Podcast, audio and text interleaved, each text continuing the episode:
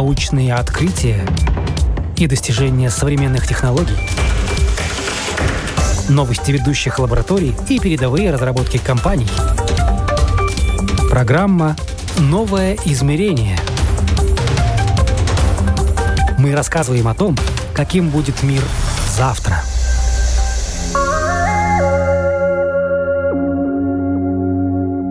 Они делают важное дело, спасают жизни, когда счет идет на часы и минуты. Они – казахстанский стартап «Церебра», который с помощью искусственного интеллекта проводит быструю диагностику инсульта. Радиологическая нейросеть способна распознать врага всего за 10 минут. Цифры медицинской статистики шокируют. В год во всем мире от инсульта умирает 7 миллионов человек. И если хотя бы части из этих людей можно помочь, значит, все не зря. Это программа «Новое измерение». Меня зовут Яна Ермакова. И прямо сейчас отправляемся в Алматы, чтобы узнать, как разработка казахстанцев помогает врачам и пациентам.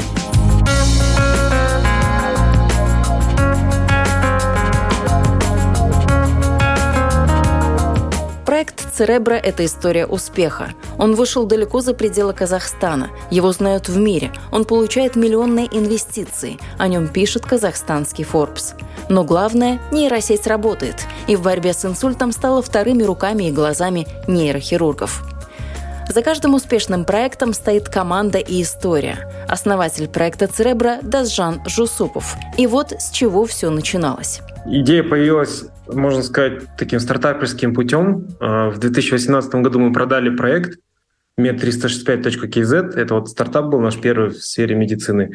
И у нас была команда, у нас были вот деньги от продажи проекта, и э, как бы уже были какие-то наработки по искусственному интеллекту, и мы запустили три разработки одновременно, начали по трем направлениям в сфере медицины. Одно направление — это пульмонология, болезни легких, потом второе направление — это офтальмология, глазные болезни, и третье — это вот нейрорадиология, в том числе вот инсульт. И так получилось, что где-то 4 месяца команды работали, Потом мы провели срез, оценили результаты команд, э, собрали фидбэк от потенциальных пользователей, там, клиентов.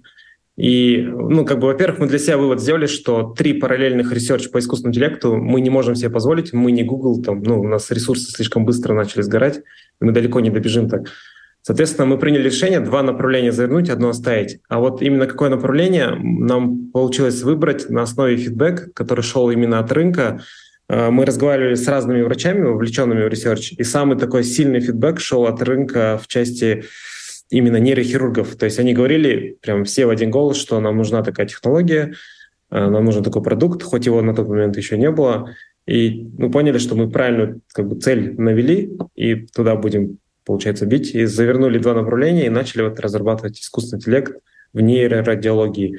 А именно сам выбор тематики инсульт, не инсульт или, допустим, другие болезни, тут отчасти есть какой-то личный фактор, потому что мой отец умер от инсульта. Это вот как бы одна из такая причин, ну, личных, но это не главный фактор, потому что а, Инсульт сам по себе это а, одна треть всех мировых расходов а, затрат на здравоохранение, это инсульт. Плюс инсульт – это номер один причина смертности в Казахстане, номер один причина инвалидности в нашей стране, кроме ДТП. Ну, то есть это такая глобальная эпидемия, и э, плюс сама проблема, которую решает наш продукт, она тоже очень четкая. То есть есть первые 6 часов, когда нужно человеку помочь, но в эти 6 часов инсульт прячется, то есть его сложно обнаружить.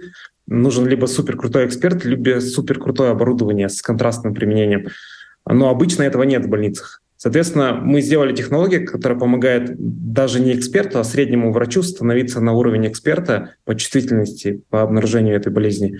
И плюс мы не применяем контраст. То есть мы э, делаем обнаружение инсульта без применения контрастного вещества. А скажите, а вашему отцу вы бы помогли, если бы уже на тот момент, когда с ним случилось вот это несчастье, трагедия, уже была такая система? Ну, по-хорошему, да, возможно ну, как бы вероятность есть. Но сам по себе, э, как бы мы сейчас то, что погрузились очень глубоко, я понимаю, что это такая очень большая тема сама по себе. То есть большая часть населения приезжает просто поздно.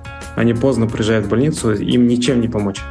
Таких, кому уже ничем не помочь, в Казахстане ежегодно около 5 тысяч человек. Инсульт убивает их в первые 10 дней.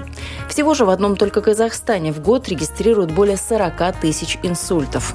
Если больным не успевают оказать помощь в первые 6-8 часов, а это критичное для инсульта время, то 60% человек болезнь делает инвалидами. Люди теряют работу, налаженный быт, и их жизнь делится на то, как было до и как стало после.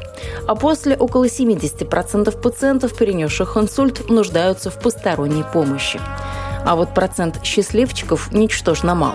После инсульта живут и радуются, как раньше, только 10% человек. Это глобальная, прям супер большая проблема медицины современной. А когда вы поняли, что вы делаете что-то, ну, действительно очень важное, что все вот эти ваши усилия, они не зря? Первая версия продукта обычно она не попадает никуда. То есть она делается просто так, чтобы выйти на рынок и быстрее получить фидбэк. Как я понимаю, тоже... вас сразу заметили. Нет, нет, нет. У нас тоже был такой случай. Мы сделали первый продукт, но он э, делал обнаружение хронического инсульта. А мы это не знали, у нас не было врачей в команде.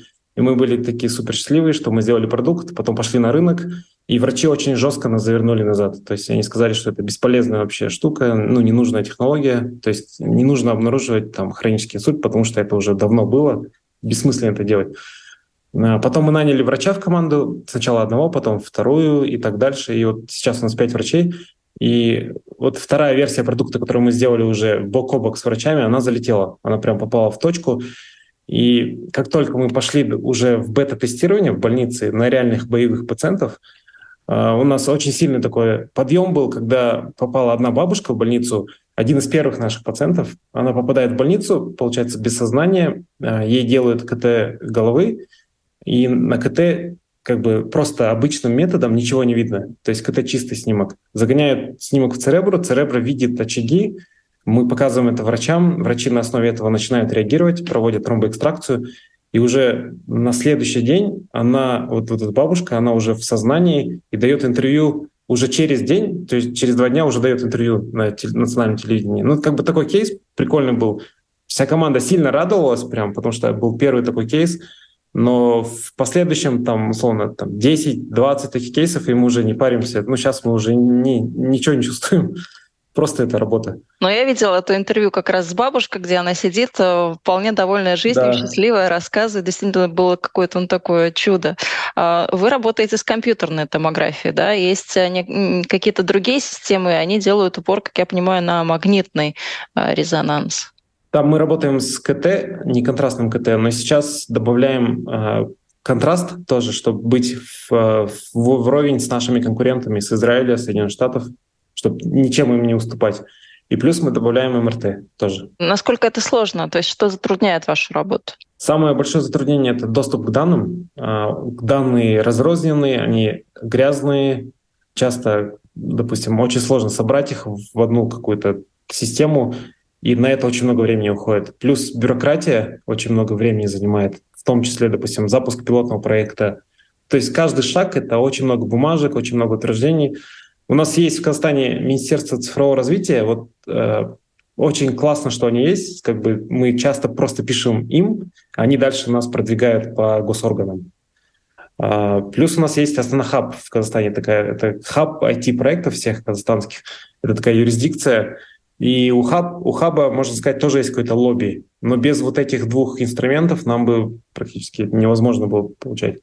Доступ, ну, такая бюрократическая сторона вопроса. А что касается самих исследований, изучения, обнаружения, наверное, вам очень сильно должны мешать какие-то аномалии, потому что когда все идет вот в принципе стабильно, да. ну в каком-то коридоре, понятно, как определять, как с этим работать. А когда что-то выбивается, Верно, да. Есть артефакты на снимках, плюс есть некачественные снимки, плюс качество снимка очень сильно разнится от аппарата к аппарату, плюс есть другие патологии, которые могут мешать э, обнаружению основной патологии. Ну, то есть есть очень много таких рабочих моментов, плюс очень большой фактор имеет, как у любого стартапа, это доступ к капиталу, потому что мы делаем э, так называемый Deep Tech, Health Tech стартап в Казахстане, то есть в Центральной Азии. А Центральной Азии мы практически чуть ли не первые в этой сфере ну, не единственные уже, но, можно сказать, пионеры, потому что до нас никто в эту сферу не заходил, и, соответственно, венчурные фонды, ангельские вот, там, инвестиции очень сложно привлечь на такой проект, как наш. Допустим, в Европе, в, там, в Штатах это вообще не проблема. Если делаешь какой-то диптек, подтверждаешь, что у тебя нормальная там, команда, которая выполнит задачу, деньги прям привлекаются легко. У нас очень сложная проблема в этой части. Самая большая проблема — это, опять же, регуляторика, то, что в медицине очень много правовых норм нужно соблюсти. И второе, то, что искусственный интеллект очень сложно внедрить официально в протокола медицинские во всем мире, не только у нас. Казахстан в этой части супер отстает, потому что у нас нет регуляторики искусственного интеллекта, а в тех странах, даже где это есть, это прям очень сложный, дорогой, муторный процесс, который очень долго длится. А что для этого нужно? Вообще сколько лет это занимает? Потому что, как я понимаю, технологию вы дорабатываете все время в процессе, и это да. такой вот процесс, который продолжается, ongoing, что называется. Да, ну, допустим, в Соединенных Штатах э, есть один сертификат, который действует во всех США, это вот э, FDA называется. Food and Drug Administration, просто получаешь регистра- регистрацию, проходишь все ну, испытания, и этот сертификат дает право э, продукту зарабатывать деньги на медицинской услуги. В других странах есть своя версия вот этого FDA, и проблема в том, что э, искусственный интеллект многие страны еще не сертифицировали, то есть он не, проходил этот процесс. В том числе вот в Казахстане мы первые, кто это делает, и, соответственно, у нас в любом вопросе нам нужно менять либо законодательство, либо нормы, чуть ли не в парламент идти. Ну, такие вопросы. Уже давно ребята всей командой могли бы махнуть в США или в страны, где у медицинских технологий больше свободы, а значит и больше перспектив. Но где родился, там и пригодился. Дасжан остается в Казахстане, и на это у него, по крайней мере, две причины. Мы бы хотели бы попытаться максимально корни здесь держать, чтобы мы были первым казахстанским продуктом, который получит FDA сертификацию. Это первый момент. Второй момент. В Казахстане на самом деле очень качественный э, человеческий капитал, Э, в части именно математики и физики. Казахстан занимает 17 место по математике вот в старших школах по олимпиадам и седьмое место по физике. То есть мы обгоняем Японию, там, Великобританию, Израиль. Uh, у нас очень крутая культура вот математики, а мы берем математиков, физиков с, с университетов, учим их программированию, и это получается очень крутые специалисты по data science, по machine learning engineering, то есть по искусственному интеллекту самые лучшие инженера — это математики. Какой стали таким одним из лучших э, специалистов в IT и в нейросетях? Потому что эта тема сейчас развивается, но фактически вы должны были знать и сторону медицины, но вы ее и сейчас узнаете все время. По бэкграунду я больше бизнес и финансы, но э, я научился программировать сам, плюс как бы IT стартапами занимаюсь с 2015 года, тема вот именно математики, наверное, больше идет от моего родного города, вот Павлодара. Павлодар — это такая некая столица по математике в нашем, вот в Казахстане.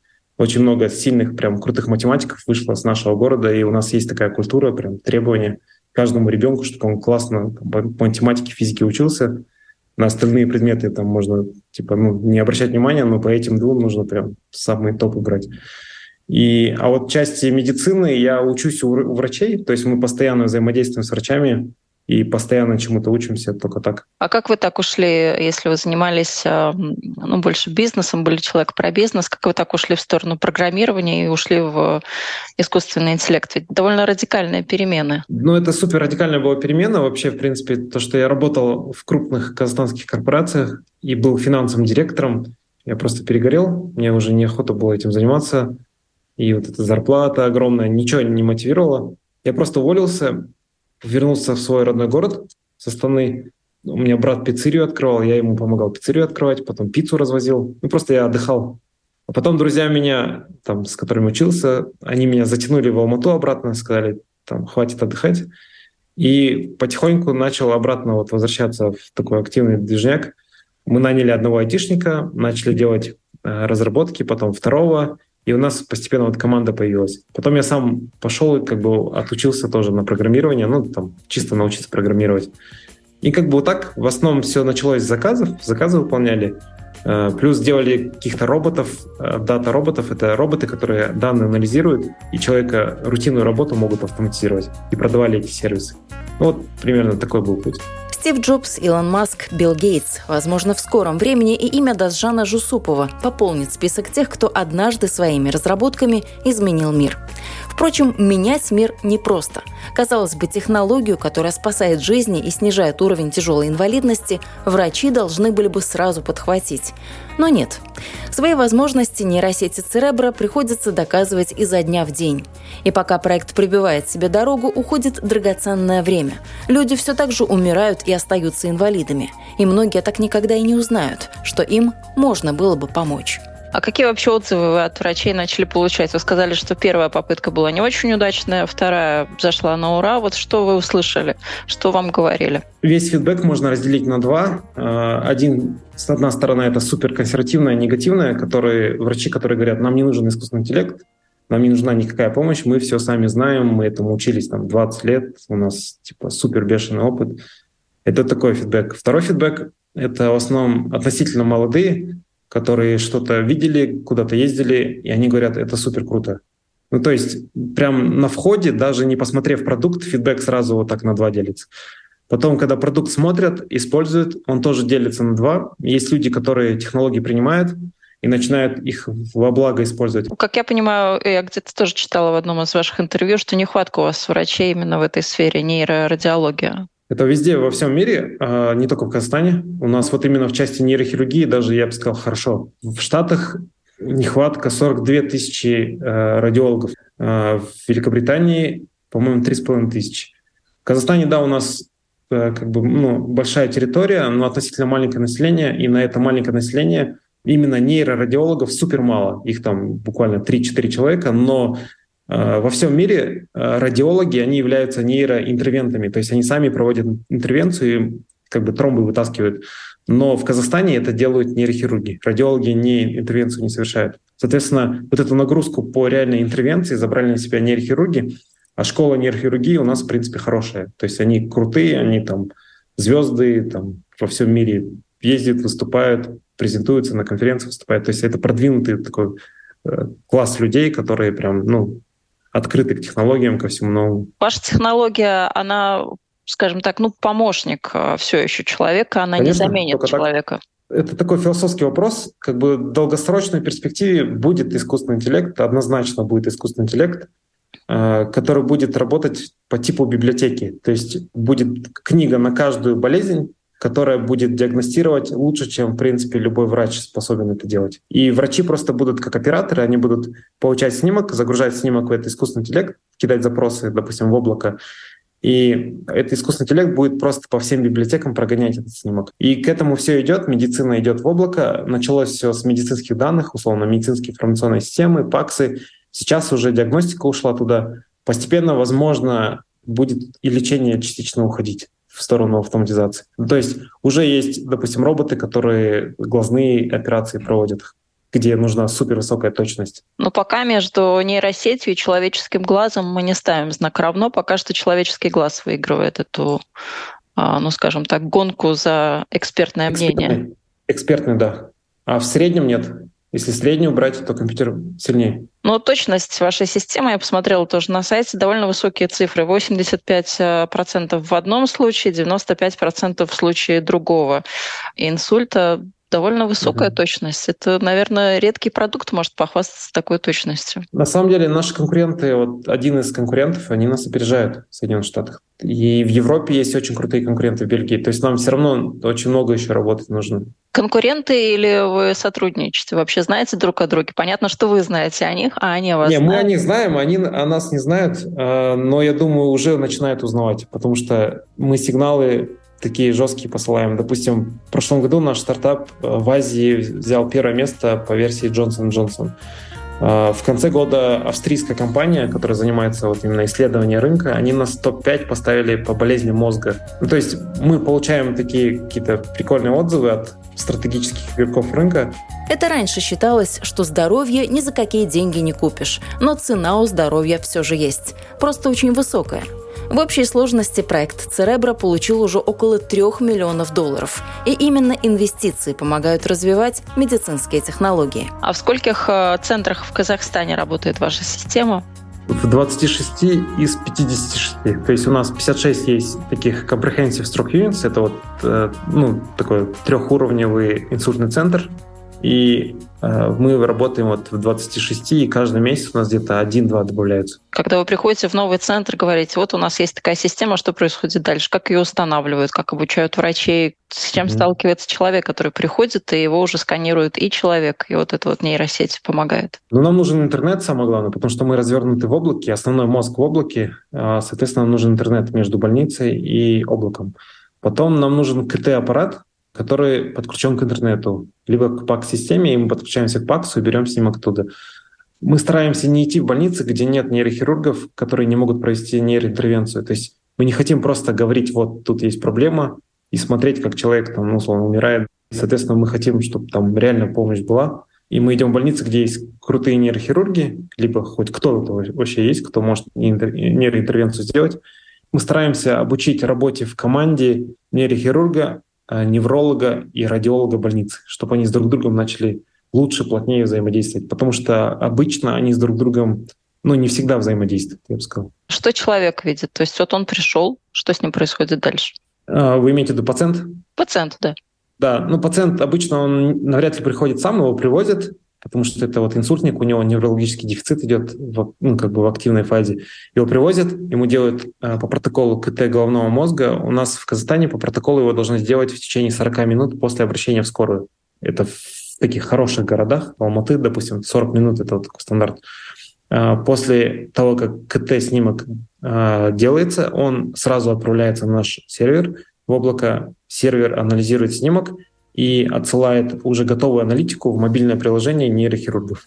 И они смотрят эту готовую аналитику, видят зоны поражения, видят какие-то... У нас еще показатели, допустим, если геморрагический инсульт, мы считаем объем крови. Используя эти, эти показатели, они уже принимают тактическое решение, типа, как этого человека вытаскивать. Типа, какой у него инсульт, в каком он состоянии, операбельный, неоперабельный, ну, типа, как лучше действовать. Работу врач в прямом смысле слова носит с собой домой, в телефоне – Доступ к приложению круглосуточный. И вглядываться в снимки пациента специалист может уже дома, сидя на диване. Что нас ждет в будущем с таким-то развитием технологий? Всесторонний искусственный интеллект по диагностике – это прям гарантия, что это будет, он уже делается, и, возможно, это будет кто-то из больших, типа Google, Amazon, там, не знаю, Apple. Возможно, это будет, наоборот, со стороны медицины придет, либо фармы, типа Pfizer, там, не знаю, Medtronic, либо именно, может быть, какой-то стартап начнет прям всех завоевывать. Наша вот задача моего стартапа, мы хотим свой просто вклад внести в это. То есть у нас нету таких ресурсов, чтобы вести там разные research параллельно. И, но в том ресерче, который мы делаем, мы фокусируемся, соответственно, у нас есть какое-то качество. А многие конкуренты, они уже не фокусируются, они пытаются разные болезни добавлять, и тем самым они теряют на самом деле качество. И за счет вот этой фокусировки мы хотим создать там большую ценность и дать эту ценность именно вот человечеству, да. То есть вот те три изначальные исследования, с которых вы начинали, легкие, потом инсульт, да, вы как-то вот все-таки да, решили да. выбрать одно направление, не будете возвращаться в будущем, может быть, когда уже все более-менее будет понятно с этой нейросетью по инсультам к, скажем, легким и что там, по-моему, глазные болезни. Нет, вот именно наша команда не будет, но мы в качестве инвестиций уже это делаем. То есть мы инвестируем в другие проекты, которые сами фокусируются на этом. А ну, это в части именно нашей команды мы не будем это делать. Мы будем, э, ну, как бы, если все нормально будет, мы будем развиваться в болезнях именно мозга. А когда можно будет сказать, что все, ваша система готова? Ну, она готова, но вот эта готовность, она... То есть мы никогда не довольны, мы постоянно улучшаем, я не знаю. Про удаленный доступ немножко тоже можем поговорить. Вы сказали, что интернет вам нужен для того, чтобы соединить все части этой системы и вот э, мозг этой системы, который непосредственно проводит диагностику. Насколько безопасен этот удаленный доступ? Э, насколько вы зависите от интернета, от перебоев интернета? Мы сильно зависим от интернета, от перебоев, потому что канал обычно загружен. И вот мы по этому вопросу тоже работаем с Министерством цифрового развития, чтобы они канал увеличивали в больнице, в государственной больнице. А, в части именно безопасности, ну, есть э, с точки зрения безопасности только на два, наверное, безопасных решения. Это либо вообще закрытие всего периметра сети и вообще не, без каких-либо выходов в интернет, там, подключение другим компьютерам, просто закрытый периметр, либо облако. У нас в нашем случае облако. То есть облако, я считаю, это гораздо лучше защищение, чем многие решения, которые могут сейчас быть. Что касается дороговизны этой системы, то насколько это дорого для тех же э, клиник, для центров, которые работают с инсультными больными? Мы пока, во-первых, не коммерциализованы, потому что мы сейчас работаем с Министерством здравоохранения, чтобы внести протокола и вообще сделать искусственный интеллект типа легальным в применении его. Но наша ценовая политика, мы хотим быть где-то в два-три раза дешевле, чем конкуренты из Соединенных Штатов. И я думаю, так и будет. Это какая-то подписка, вот как сейчас у нас все да, по да, подписке, да? Это подписка. да? Это подписка. Потому что сама именно модель такая, что, во-первых, это облако, во-вторых, это постоянный сервис и постоянные доработки. Не так, что мы просто разовую лицензию продали, через три года обновились. Три года это поздно, мы будем обновляться где-то каждые три месяца. Ну да, хорошо, что у вас есть такие долгосрочные планы, потому что с современными технологиями, там, на примере того же умного дома можем видеть, когда компания была-была, вся все работало, а тут исчезло. вдруг да, все исчезло буквально да. там по щелчку пальца, потому что компания решила, что все, мы теперь будем делать что-то другое, умным домом мы угу. не занимаемся. Поэтому да, такие ну, кладбища технологий, они пополняются тоже регулярно. Хорошо, что вы не из числа таких э, компаний. С нейросетью как сложно работать, потому что о нейросетях сейчас говорят все все, тот же чат э, ГПТ, который сейчас, mm да, все обсуждают, но это понятно вот большему кругу людей, там, ну, прикольно попробовать самому написать mm-hmm. э, какой-то диалог, посмотреть, что из этого получится, ну, это вот такая верхушка айсберга, что касается э, нейросетей. А о медицинских говорят не так часто. Но я так понимаю, проблемы и там, и там для нейросетей они одинаковые. Вот Одинаково. для вас как сложно распознать какие-то мельчайшие ну, какие-то отклонения, когда машина видит снимок? Как вы ее обучаете? Э, есть два таких основных способа обучения. Первый способ — это supervised. Это когда человек учит машину повторять действия человека. А есть unsupervised метод. Это считается типа вообще круто. Это когда э, машина сама себя учит. И мы сейчас от первого ко второму идем, потому что э, ну, первый метод, он всегда ограничен именно качеством и количеством врачей, которых ты вовлекаешь в обучение потому что система будет имитировать их действия. В какой-то момент она их превзойдет, кстати, потому что у нее наберется данные, и на этих данных можно будет увеличить степень обучения. Плюс машина видит снимок чуть по-другому. Она видит его как цифровую картинку, то есть как набор чисел в матрице. А человек видит все как бы собрано в единый объект. Ну, как бы сам мозг, да, он объединяет картинку. У нас есть продукт уже внутри Церебры, который по аналогии чат GPT, если они, допустим, воссоздают такой живой диалог, мы воссоздаем мозг человека. То есть мы берем реальный мозг пациента, и мы обучили э, искусственный интеллект, чтобы он воссоздавал этот мозг пациента, как будто бы он здоров.